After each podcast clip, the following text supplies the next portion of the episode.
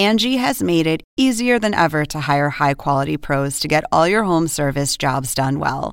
Just bring them your project online or with the Angie app, answer a few questions, and Angie will connect you with local pros who match your specific needs. Or book a service instantly at an upfront price. So join the millions of homeowners who use Angie to care for their homes and get your next home service job done well. Download the free Angie mobile app today or visit Angie.com. That's ANGI.com.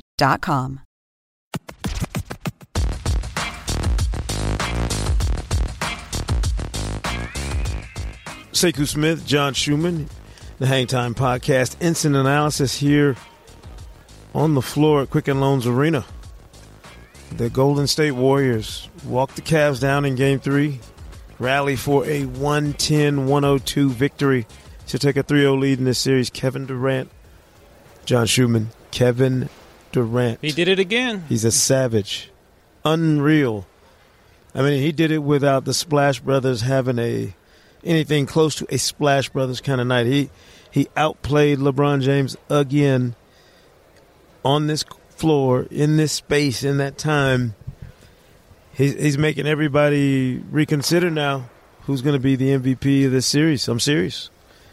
You almost have to reconsider that vote that you were going to give to Steph, who really struggled tonight. One for 14 until the end when he made a couple shots. But this was a Kevin Durant night again. I'll put off the MVP thoughts until at least the fourth quarter of Game 4. Curry, 3 for 16, his worst shooting night of his postseason career. And 1 for 10 from 3. He had a big one late. Huge, yes, huge. But Durant, 43 points. I mean, he basically carried this team. It was almost like he was LeBron carrying the Cavs. 43 points, 13 rebounds, 7 assists. He was 5 for 6 from mid-range, 6 for 9 from threes. The 6 threes are a career postseason high for him. Wow. So that's 11 for 15 from outside the paint. His teammates from outside the paint, 4 for 22. It was shocking. I didn't even realize how poorly the rest of those guys were shooting it until late. When I looked and saw Steph was 1 for 14, but when you got a guy playing as well as Durant did tonight, he literally – and this is funny. People complaining about him playing this way in the conference finals. You know, when they're ISO and he's playing like this against Houston, this is the same thing he was doing against them. But when you're knocking down shots at that clip, it's hard to complain about. It's hard to bellyache about a guy when he makes shots like that in these moments.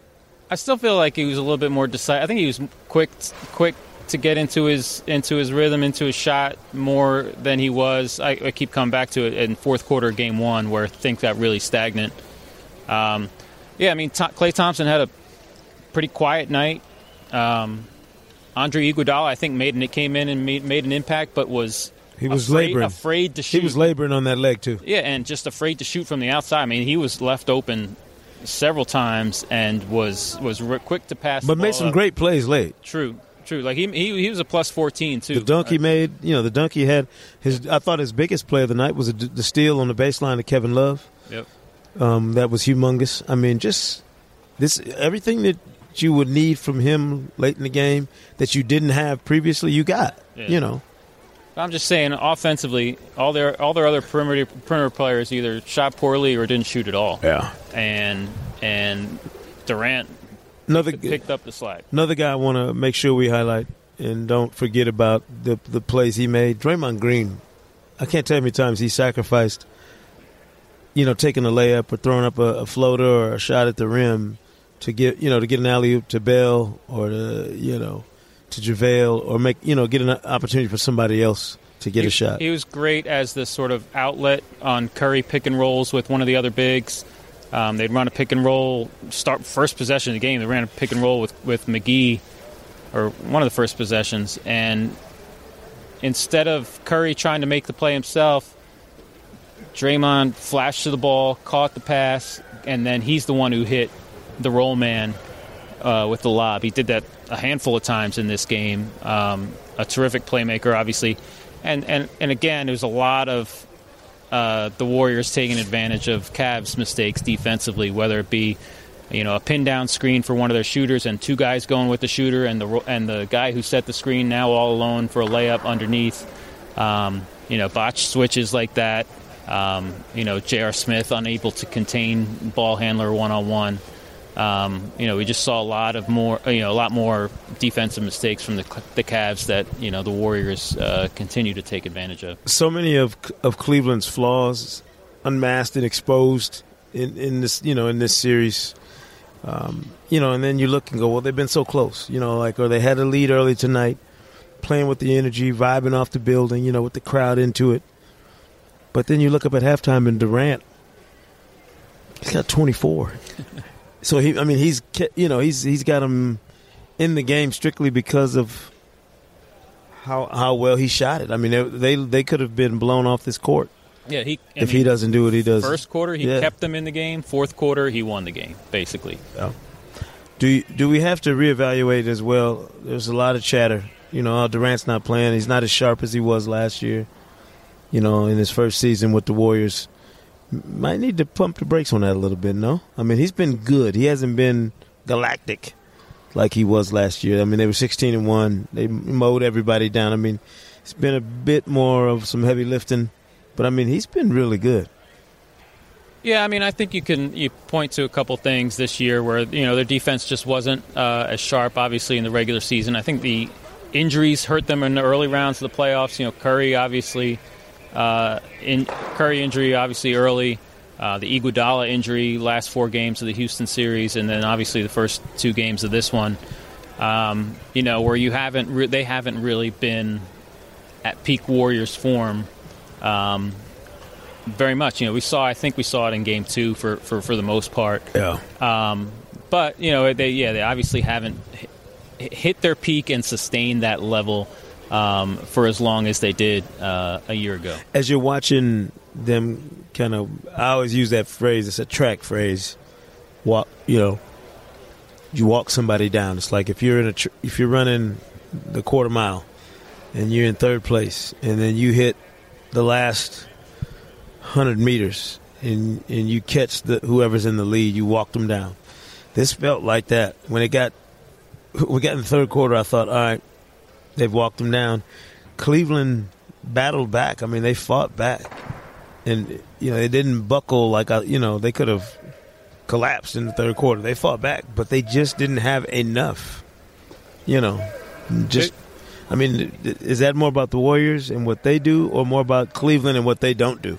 I think it's both. I mean, let's make it clear. The Cavs are not very good for a finals team. Their cumulative playoff point differential now is minus 15, which means over the course of these playoffs, they've been outscored by 15 points. That tells you that they're not that great. By the way, that was Charles Barkley yelling in the background. For anybody who wanted to know, he's yelling at Jared Greenberg. We got a little bit of everybody in the NBA Digital / Turner Sports family down here doing business after this game. So we're not going to apologize for it. Just want to make sure we let you know who it was.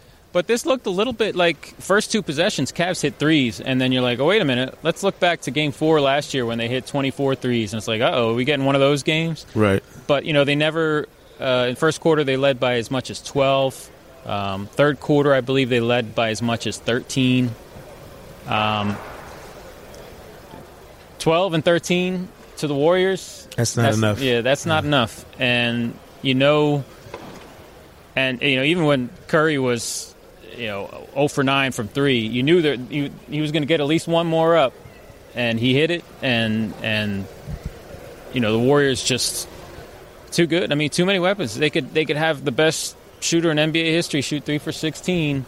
They can have Rodney Hood was fantastic. Best game of his postseason. Thought he did exactly what you wanted him to do. It's amazing. The Cavs had Curry go 3 for 16. They had a great game from Rodney Hood, and they lost. I mean, that tells you, you know, they are a flawed team, especially on that defensive end of the floor. Was there a deflating feeling for you for the Cavaliers as they walked off this court tonight? I mean, game four.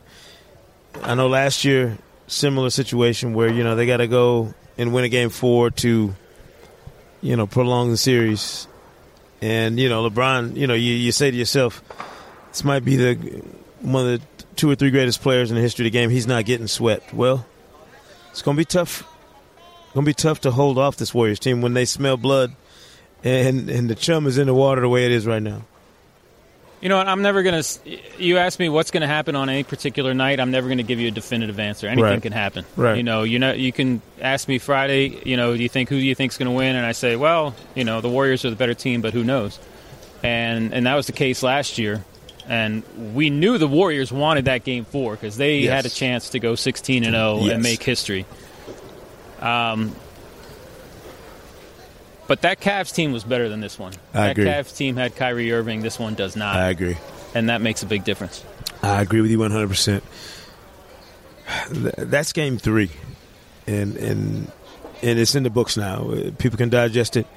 But let's talk now about Game 4. I mean, where there's such a short turnaround. We're talking about you don't get 2 days to sit back, recover, react, watch the film, adjust, and come back out swinging for what you hope is going to be a long series. This is cutting time potentially for both teams.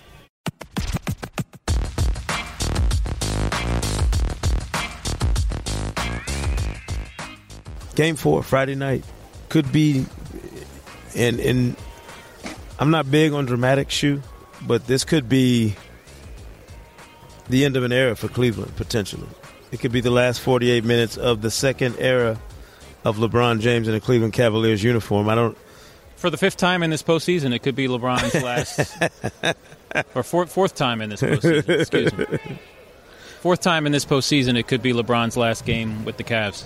When I think about the heavy lifting that LeBron has had to do, Shu, it's not just evident that he doesn't have the necessary parts to compete at the highest level.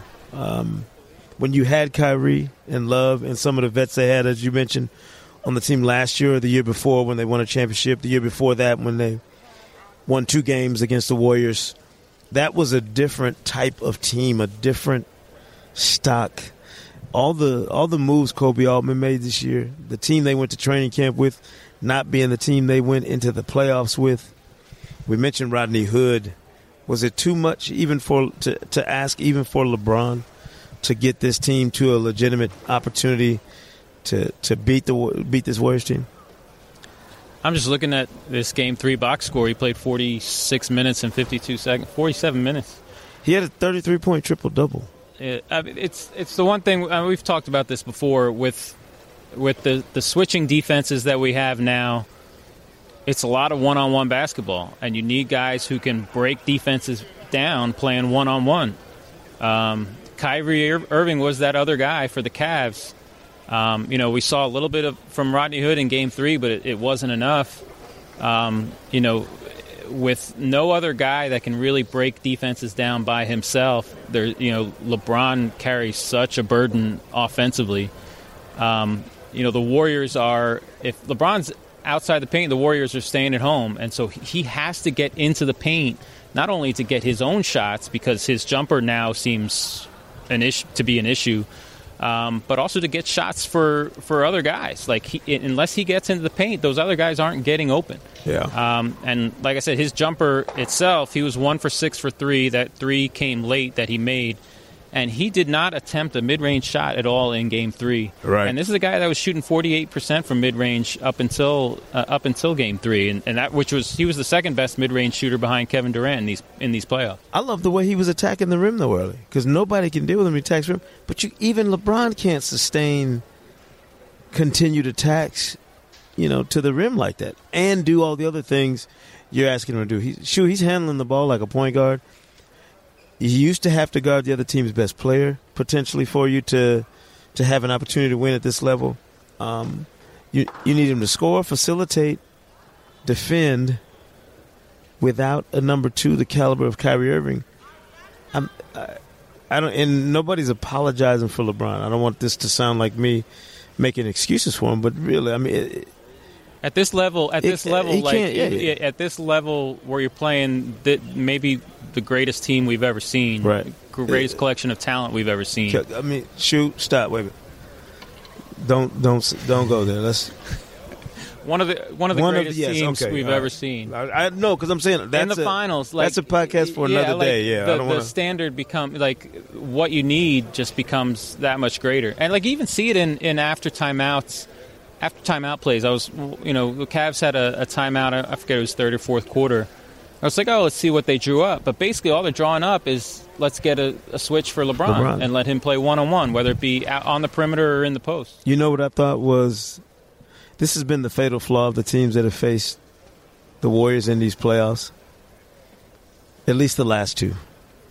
They spent so much – and I covered the Western Conference Finals, so I watched them in all 7 games against Houston. They spent so much time trying to isolate Stephen Curry as some kind of defensive liability shoe that, to me, Houston did it to a fault. Where James Harden and Eric Gordon ended up dribbling a combined 1,000 times in that Game 7. They took 1,000 dribbles almost, trying to exploit a defensive mismatch that in the final analysis really doesn't turn out to work in your favor. And now Cleveland, LeBron tonight, I counted 3 or 4 possessions where they had to screen multiple times to get Steph on. Like George Hill is running Steph to him, and that takes up clock. That takes up time. You don't get in an offensive flow. So that means if he's got to make a pass to somebody else to get them a shot, they're getting it with less time to work with. And if the Warriors rotate to that first guy, you're running out of time. And we saw that a lot in Game 1 too. Yeah. Like even.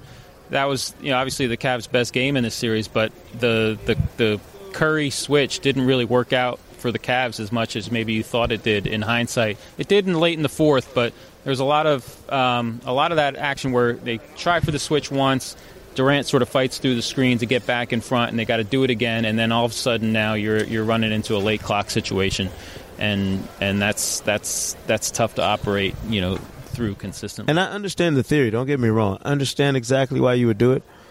But how many times a 65-win team that honestly didn't have to have Chris Paul to play with in the deciding games, so that has to be factored as well. But it didn't work for the Rockets. So why would Cleveland, a lesser team in every measure, defensively, don't shoot it as well as the Rockets, why would Cleveland think that strategy would work for them? Well, what's the other strategy? The Warriors are they're juggernaut. Let's not. Yes, when they're at their best, they are the best team. They're the best offensive team in the league, and when they're dialed in, they are the best defensive team in the league. Right. I mean, they are that good. They just have where Curry is the one weak spot, and he's not that. He's not the weakest point guard defender in the league by I don't know why people keep treating him like that. But, well, it's because they have great defenders everywhere else, right. Basically. I think the only weak spot that the Cavs can really attack, other than Curry, is JaVale McGee when he's out there, because his ability to sort of contain in space is not that great. But, the Warriors aren't going to play JaVale all that much, especially now that Iguodala's back and the Cavs can play more minutes with Draymond Green at center. Right. Sure, we're gonna have plenty of time to talk about the future here in Cleveland. What happens after July 1st? Free agency. But if you're looking at this now, and you're LeBron James, and you're 33, and you're 15 seasons in, and you just played 82 games, and they flipped this roster twice, and from the way I understand it, you were not consulted from the jump either time. You weren't.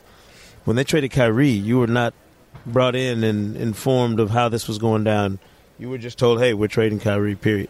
And if you're LeBron James and you've committed what you've committed to Northeast Ohio, to the Cleveland Cavaliers as an organization, and now they want you to help continue this, how do you approach that conversation now? And we're going to finish this instant analysis of Game 3 up on that. With LeBron speculation. Well, why not? I mean, we'd be remiss if we didn't. It's hovering over this whole thing. I've heard the Cleveland writers put it this way, and I can't disagree. If he's making a basketball decision this summer, he's not staying in Cleveland. If it's more about family and where his kids are going to school, then Cleveland has a shot. Business decision for LeBron James could come sooner than anybody expected. Game 4 on tap Friday here at Quicken Loans Arena.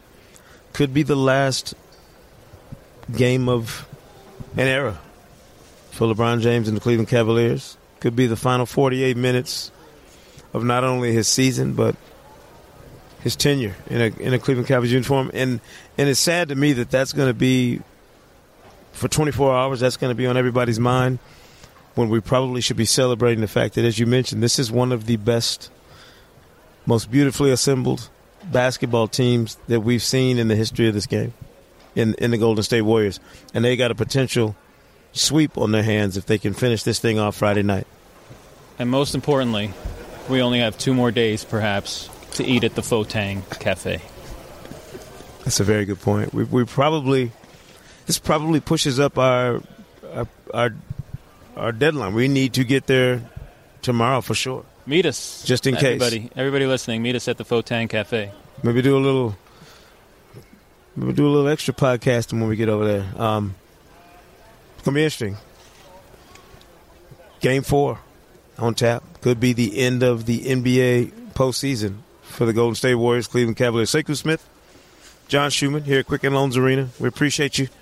We'll talk to you next time on the Hangtime Podcast.